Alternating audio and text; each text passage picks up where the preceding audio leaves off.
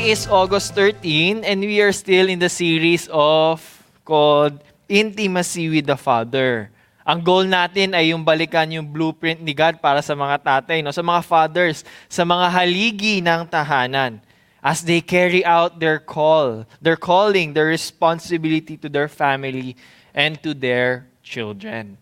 Because fathering God's way begins with having a right orientation, a right view and perspective of their identity as fathers and responsibility according to God's design and purpose. Last week, Pastor Joseph taught us that authority, a father with authority, is someone na kinikilala nila na yung authority na meron sila ay galing sa Panginoong Ama. And they model this. They put this into practice and show it as an example to their household. Today, we continue with this uh, topic series. But before we get there, baka tanungin nyo ako, o minamata nyo ako sa harap ngayon dahil bakit ako makikinig sa'yo? Eh, hindi ka pa naman ama, hindi ka pa tatay. May gatas ka pa nga sa labi eh. First of all, pastor po ako. Bakit ba? Hindi. Joke lang po. Katulad ng last week, di ba, authority, kailangan natin i-practice ito in a proper place. Going back, exactly seven years ago on this date, a rainy afternoon in Starbucks, I met this young guy called Aaron. It was our first meeting in our life group called Adelphos. Week after week, year after year, we met as a small group. Patuloy kaming lumago, dumami kami to meet. We meet each other to study God's Word and just do life together. And right now, ito na po kami. Yung iba, nadagdagan ng pounds. Yung iba, nagbawas. But nevertheless, leading a life group, just like this, I can say it was an experience to an experience for me to to be a father, to be a parent. Maybe a ratio, a portion, or part lang of being a father. And I could say with these guys, napakahirap. Antidigas ng ulo. With the teaching, modeling, coaching, just walking with them. Including the schedules. Yung mga schedules, ay nako, kapag test at maraming pasahan, wala ka nang makikita sa kanila. But nevertheless, there remains a single goal and aim for me as I meet with them week after week. To see Christ formed in their life. To see the gospel of Christ applied and their lives transformed by it. Our small group is far from our goal, but by God's grace, we're getting there one day at a time. Having said this, I am convinced. I am convinced that this is the singular aim, goal, and charge of being a father. To see, yung makita mo yung cross ni Jesus Christ sa buhay ng mga anak natin. Makita si Kristo sa lahat ng antas, lahat ng department, lahat ng sulok ng pagkatao ng ating mga anak. To see the power of the gospel transform their personal lives, their whole being transformed and renewed moment after moment. Do you agree? Amen. To the dads who are present na nandito sa kwartong ito, let me ask you, as a father, what is your goal? What is your aim? What is your charge? Ano yung ultimate goal mo? And what are you striving to accomplish in the life of your kids? Ang gusto mo mangyari sa buhay nila? This morning, allow me to encourage you, to charge you to be a determined father, someone who has that willpower, yung G na G at determinado, a father who has a drive, not only to protect, to provide, to correct, to discipline, but also determined to see this cross of Christ formed in the life of our kiddos, even to your spouse. How do we do that? Paano natin to gagawin? Ito ang aking proposal. As fathers, we are determined to see our child to accept the cross, tanggapin nila yung cross. To live out the cross, isa buhay nila ito at be sustained by the cross. Before we go to our first point, pray with me. Father, kayo po ang mangusap sa amin sa umagang ito. kumilos po kayo sa mga tatay na nandito sa kwartong ito, pati na rin sinas- yung mga taong sinasamahan kami sa online channels. Ibinibigay ko po ang aking sarili sa inyong kamay. Gamitin niyo po ako at i-overwrite ang aking mga preparations. This we pray. In Jesus' name, Amen. First, accept the cross o tanggapin nila yung krus. Kapag tinanong natin kung ano yung primary contribution na sa family ng mga ama, almost every Asian parent or father would say, ang kanilang immediate response is to be a financial provider for their homes, for all their needs, bayarin, grocery, ang nakatoka dyan, mga tatay. Hindi na ito bago sa atin dahil ganito na ang naging pananaw o opinion ng mga tatays all over the world. There has been a timeless, universal expectation that men work and earn an income so that they can provide the best education and the best life standards they can offer to their family. Maybe that's why we fathers, the tendency would be, or subconsciously we believe, that the greatest need of our child is a great education.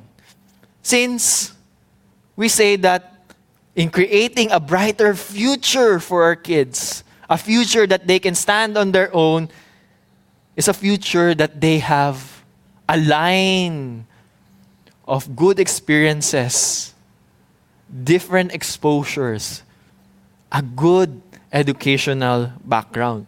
Ang susi upang makakalas sa buhay na matad- ng may matinding pagkayod at paghihirap ay edukasyon. Do you agree in this? A good school means good standard of education that leads to good exposure and experiences that may lead to a great paths of good careers. And it is, and it is equals to great success. It's simple as that.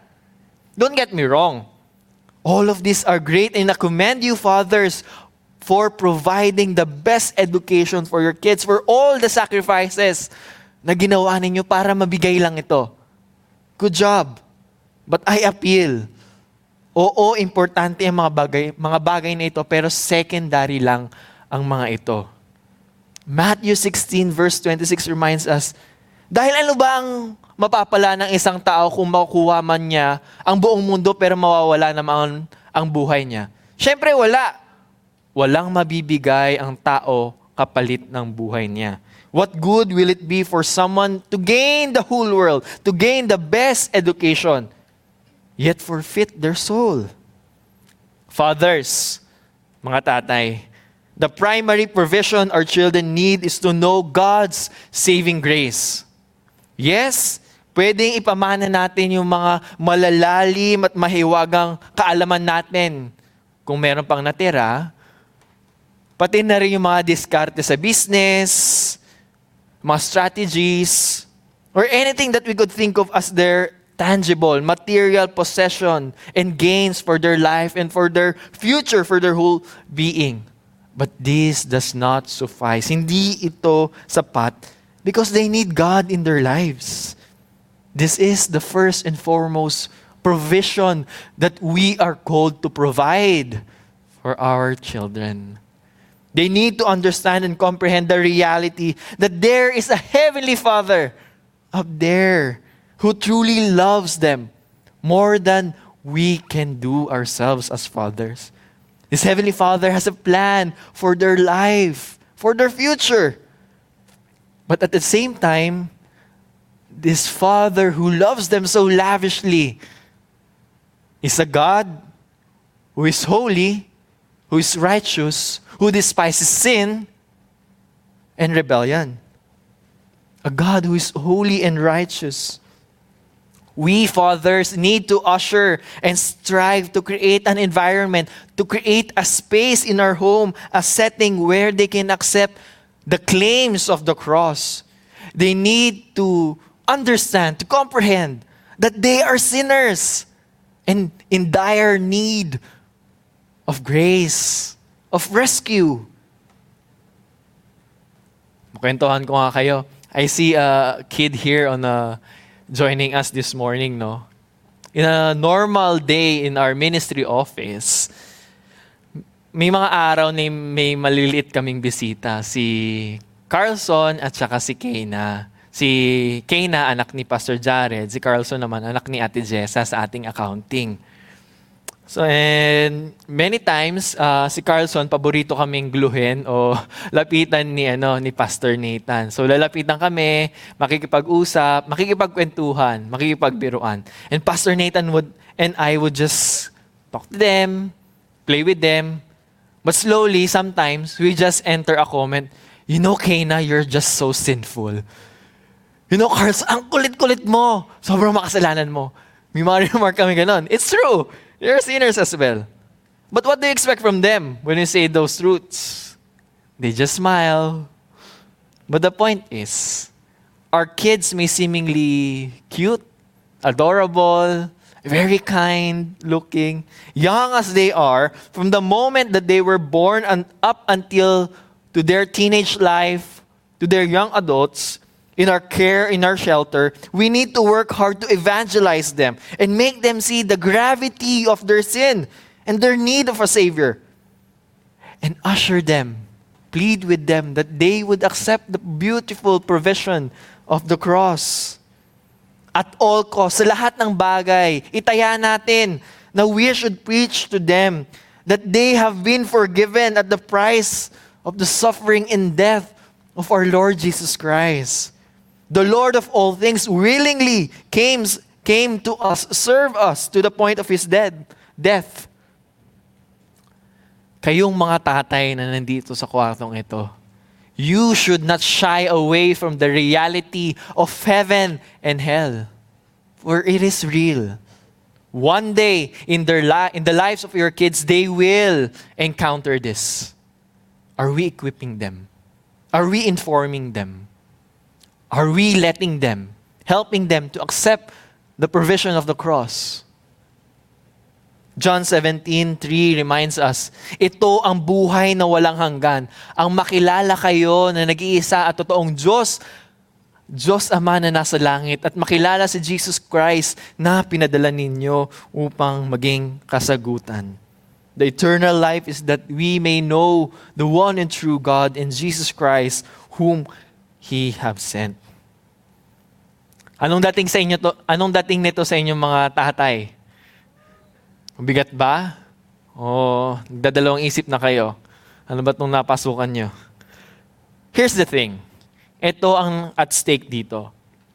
Your work as a parent, as a father, is, is, is an extreme value. Napaka-importante nito because God has designed you, fathers, to be the principal, primary, consistent, and faithful tool in God's hand to create God's consciousness and to create God submission in your children. Let me say that again. God has designed you, fathers, to be a tool, a consistent, primary instrument to create God consciousness and God submission in your kids. Hindi ito galing sa inyo, hindi nyo nga rin ito malamang ginusto. You did not create this on yourself. Only God can. But you have been appointed, entrusted with this calling to be an irreplaceable instrument in His powerful hands. You see, at the core of what God designed human beings to be is to acknowledge His existence and to have that surrender to God's authority. Those are the things that He meant to rule the heart of everyone who lived. Tayong mga Kristiyano. That should be what's inside of us. To acknowledge Him, the one true God, and to submit to His leading. Your kids, listen to this. Your kids will never be what they are supposed to be if they lack this God consciousness in their life. No matter how hard they try with their own willpower, without being conscious, aware of a God who is real and true, they will never get there. Kailangan ma-develop ninyo sa mga puso nila itong essential ingredient na ito na awareness of God. And pay attention to this. Listen to this. The church, the kids ministry, the pastors, the life group, leaders and other church rhythms were not designed to replace you, fathers, but to assist you and equip you to this essential work of presenting the cross to your offspring. You are the primary disciples of your children, so don't expect the pastors, the life group leaders, the kids' ministry teachers to do this spiritual formation in the lives of your kids. We are just your partners. We walk alongside you. Yes, we have a part, but it is yours. It is your role to fulfill at the first place. Support lang kami. So don't be lazy, don't be sluggish. Don't make excuses, complaining about your responsibility as fathers. Don't delegate it. This is a role that you should not never delegate. You dads out there, pakinggan niyo to. We have that reality that you are the primary tool for our kids so that they will accept the cross. At the same time, balance it with this truth. Hindi nagkamali si God na gawin kayong magulang at tatay.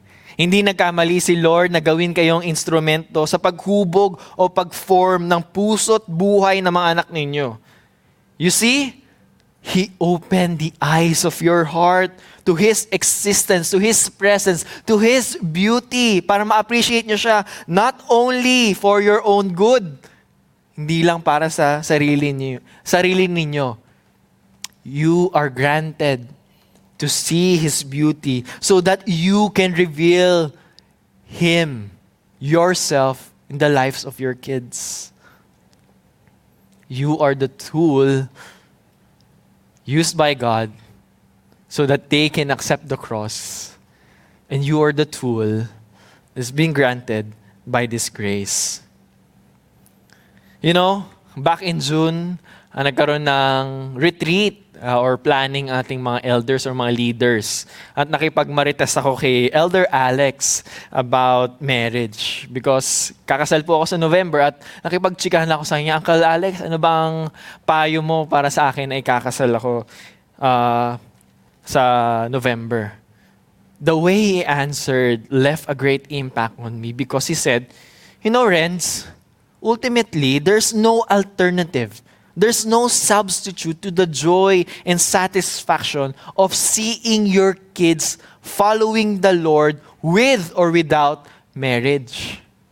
For him, he's saying, ikasal man ang anak ko o hindi, to see them following, accepting the truth of the cross, satisfied na ako. Okay na ako. May this be your drive, fathers. May this be your determination as a dad. Mga tatay, let us make every effort to see our child, our children, to accept the cross. Pangalawa, as fathers, we should be determined to see our child live out the cross. Maging determinado na makitang isabuhay ng ating mga anak ang krus. You know, an easy way to explain this is Siyempre, sineran mo ng gospel yung anak mo, di ba? Kailangan mo mag-follow through. Following? Gets ba, di ba? Sineran mo, so mag-follow through ka. Kung gets nyo na, punta na tayo sa third point. Linaw na, okay. De, sige. I-unpack pa natin. So we, ev- we first evangelize, share the gospel in aim that they will accept the cross. We don't stop there we follow through and seek that they will live out, that they will apply that same cross of Christ. Anong ibig sabihin? Last week, we talked about authority, di ba? And it best describes the relationship of a parent to a child. There's an authority. Now, the best description of the activity of a parent, of a father to a child, is shepherding. The parent is the child's guide, especially you fathers. You are the guide. Medyo nabanggit na ito last week sa ating preaching, no? Pero to further this point, the role covers not only the protection and correction, but another layer of this shepherding is that fathers are, are there to help their child to see, to understand the world he or she lives in. Na maintindihan ng mga anak natin kung paano ba i-apply ang gospel sa mundong ito. Ephesians 6:4 reminds us that we should bring up our children in the discipline and instruction of the Lord. So fathers, as we shepherd coaches our child to assess himself and his responses, we guide and probe our kids to understand the what of their behavior, and not only to understand the what of their behavior, but also to see it and to comprehend the why behind it. Bakit nila ginagawa yon?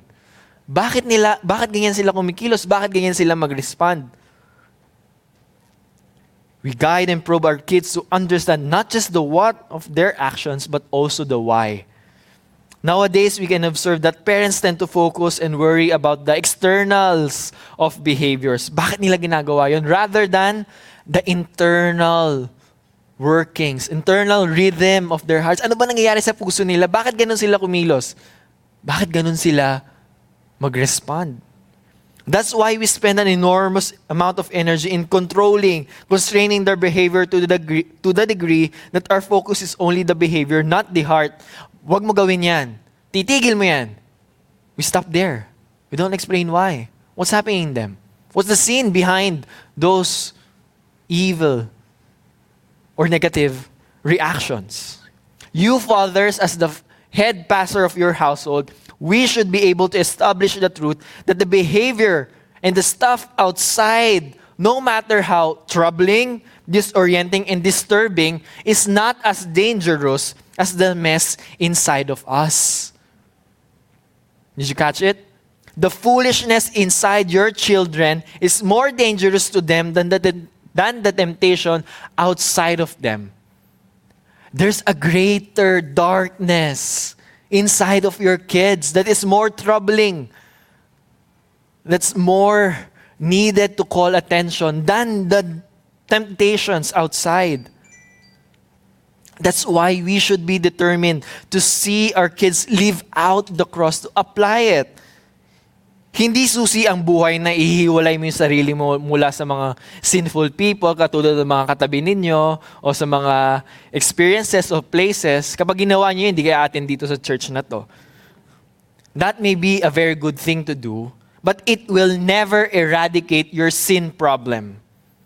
Kasi kung kaya mong talunin lang itong sin na ito, ay hindi na dapat dumating si Kristo. Kaya nyo naman pala eh.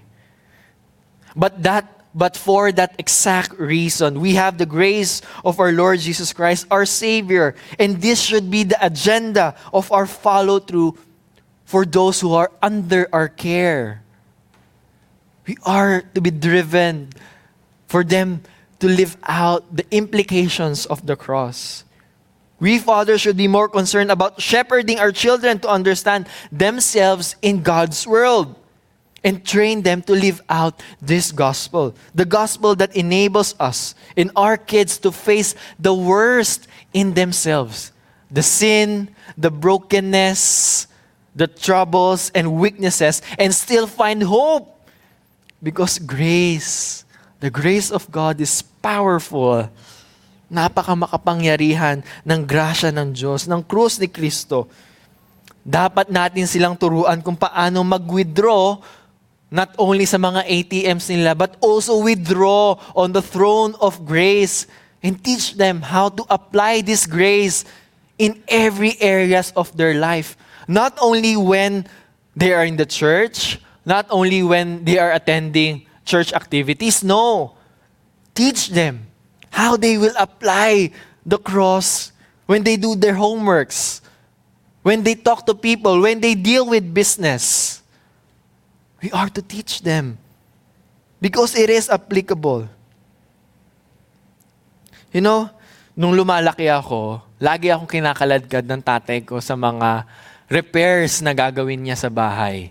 Kesyo sa ilaw, sa kusina, o sa banyo, lagi niya akong hatakin. Sabi niya, o dali mo tong toolbox na to. Hindi niya lang ako ginagawang assist na, na tagadala, tagadala ng toolbox na napakabigat. Pero, He uses that opportunity for, to, for Him to teach me how to use the different tools. Doon ko nalaman ang pinagkaiba ng Phillips at saka ng screwdriver, ng mga wrench, ng long nose at pliers. He teach me how to use the different tools differently. In the same way, bilang mga haligi ng tahanan, dapat dinidisclose o ini-inform at ini-equip, tinuturuan natin ng ating mga anak sa mga iba't ibang tools and ways of the cross so that they can apply it in their lives. You cannot show these godly means by merely instructing them, o oh, ito yung listahan, gawin mo. Ito Bible, o oh, i-apply mo sa buhay mo. No. We walk with them. We, you cannot show these godly truths by merely just giving them out. You must, we must lead them in a path of discovery, of exploration. We must stand and guide the thoughts, the heart, the minds of our kids, helping them to learn discernment and apply wisdom. Kumusta kayo? Kaya pa? Ultimately, my dear fathers, we should establish this reality in the life of our kids. This is the, this is the truth. That Christ, listen to this, Christ, in Christ, in His cross, we have been completely accepted, eternally forgiven, and richly supplied. Let me say that again. In Christ, we are completely accepted, eternally forgiven, and richly supplied. Tayo tinanggap ng lubusan, panghabang buhay na pinatawad at siksik liglig na umaapaw na provision. This truth must loom large and big so that they may do life without fear of rejection, judgment, and of poverty. Because they are assured that each of these fundamental fears is addressed and solved by the gospel and the cross of our Lord Jesus Christ. If our children are truly God's children, They don't, uh, they don't have to be haunted or to be scared by the deep questions of life because each has been answered in the person and work of our Savior. Because of Christ, because of Him, we are loved. Because of the cross, we are forgiven. And because of Him, they have everything in life that they need from start to finish. Fathers, be determined to see your child to live out the cross. Last but not the least, fathers, we should strive to see our child to be sustained by the cross o palaging nakakapit ang ating mga anak sa krus, yung sustained. Sustained at uh, pinapalakas ng krus. You know, guys, you know it yourselves that we live in a broken, dysfunctional, and sinful world. There's a lot of things that is going around, a lot of problems, a lot of toils, curses in all of these circumstances. In all of these things going around, our children will interact with them. But the question is, paano sila magre-respond? That depends. You see, my friends, God is daily employing, using the brokenness of this present world to clarify the values of our kids. God ordains for us to experience that physical things get old and break, that people in our life fail us. Tignan mo nga lang ulit yung katabi mo. Relationship grows sour and became painful. Our physical bodies weaken. Flowers die and food spoil. In all of this, will our children continue to have a clear view of the gospel? Will they be able to see the gospel in play and in reality? Will they still have a deep internalization of the cross of Christ? Will they be highly accustomed to the ways and works of the cross? Second Timothy tells us, let me check. Read it with me. For the time will come when people will not put up with sound doctrine. Instead, to suit their own desires, they will gather around them a great number of teachers to say what their itching ears want to hear. They will turn their ears away from the truth and turn aside to myths.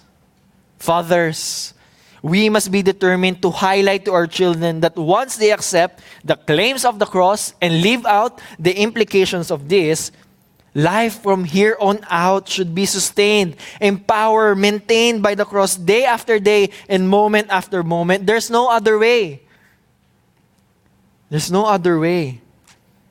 Just like the model we have in Shema in Deuteronomy 6, we should train our kiddos, our young ones, to apply and exercise the gospel in everything. When they sit at home and when you walk along the road or in the mall, when you lie down, when you get up, when you get up, sa lahat ng bagay. Because the character of life, the grit, their true reality, their, their true personhood isn't revealed, isn't shown in the three or four big moments of their life. But in the 10,000 small, little, virtually unnoticed moments, the kids must understand the most regular, yung pinakamaliit, hindi pinapansin na bagay at task na ginagawa sa buhay should be also shaped and directed, animated by a heartful desire to glorify God. Not only in the big things, but even so in the small, little things of their life. Hindi sila Kristiyano pag Sunday. They are a Christian. From the moment that they accept the Lord, up until the end of their life, they should be living as a Christian in every moment, in every corner. Because the reality is, we all daily give an evidence of our continuing grace, continual need for this grace. Simply put, we have no ability to make it on our own. Our children may be driven to be good, to be perfect, but at the end of the day, they will not suffice. They will be they, they will burn out because di nila kaya. They cannot make it on their own. We still stand in a desperate need of this divine help. My dear brothers and sisters, some of you here are old enough to see everything that happened in life. Understood the reason behind why people turn their backs. Marami na kayong mga experiences. You are wise enough. And some of us here are young, still exploring life. But our common denominator is that we are not grace graduates. None of us are grace graduates. Hindi ba tayo gumagraduate sa pangangailangan natin ng grasya ng Diyos? Including me and all the pastors who've studied in seminary. We all are in a daily and desperate need of the forgiving, rescuing, transforming, and delivering grace. None of us are grace graduates. Even us, pastors. None of us has outlived our need of a rescuing mercy of an ever-present, ever-willing Redeemer. Buong buhay natin kakailanganin ang kalakasan, ang pagsustento ng kapangyarihan ng ating Panginoon. Impress this in the hearts of your offspring. Strive to see your child to be sustained by the cross. Fathers, kamusta ulit kayo? Are you discouraged? Are you disheartened? Fear not. For the same grace, the same cross, the same gospel that we strive to see in the lives of our kids are available to us fathers. You are not left alone. If there's a sense of inability and inadequacy, that doesn't mean that God made a massive, um, massive mistake by giving us children. No. God did not make a mistake. Hindi siya nagkamali. Rather than our inability, our inadequacy being the way of God's plan, it is His plan so that you will be inadequate, that you are ina- in, unable to carry out all of these expectations and responsibility. He knows that the parents, fathers who admit that they are inadequate and run to Him, run to the cross, make the best parents. You see, God doesn't ask us to be able, He asks us to be willing, to be open, to be an instrument in His powerful hands. If you are willing and open, He will meet you. Kikitain ka ng Panginoon kung nasaan ka ngayon, in your weakness, in your limitations, and change you. And as He changes you. He will work good things through you in your heart and in the lives of your offsprings. So, can I ask again? Fathers, How are you feeling? I hope you are encouraged. You are driven, determined, determinado na gawin itong mga responsibilidad na ito to see the kids accept the cross, na may apply nila ito sa kanilang buhay at maging sustained ang kanilang buhay with the gospel. Yung palagi silang connected. Tulungan sana tayo ng Panginoon. At this point, I want the fathers to stand up. To all the fathers in the room, stand up. Tayo, huy! Fathers, I charge you in the name of our Lord Jesus Christ, because we have a few years to take up this role, to be a father to our kids. Bilang lang yung mga araw natin at mga oras natin. So I charge you that be up and about, be ready, be determined to see your child, to accept the cross, that they will live out the cross in their life and that they will be sustained by the cross moment by moment. This is the challenge. This is the invitation for you, fathers, today. Remain standing. For those who are seated here, akala nyo nakatakas na kayo? The big question for you today is, what are your drivers? What is your goal? What are you determined in your life? Together with the fathers who are standing here, may you determine to accept, live out, and be sustained by the cross. May God help us. At this point, let us pray for the fathers who are standing here. If you can, please do extend your hands to them as we pray for them. Let us pray for our fathers here. Father in heaven, your tools are standing before you today in the presence of your church. Gamitin niyo po sila sa kanilang mga responsibilidad bilang mga ama. Gamitin niyo sila at mangusap sa kanila na tinatawag at inimbidahan niyo po sila na maging tatay sa kanilang mga pamilya, na buo ang loob, determinado, na ituro ang cross, i-model ito, katulad ng pagmamodel nila sa kanilang buhay. Father, we pray that your word, your word will be true and big in their lives. Empower them, meet them in their insecurities, in their questions, in their inabilities. Father, we commit the fathers who are standing here. Be with them, walk with them, empower them. This we pray in Jesus' name. Amen. Amen.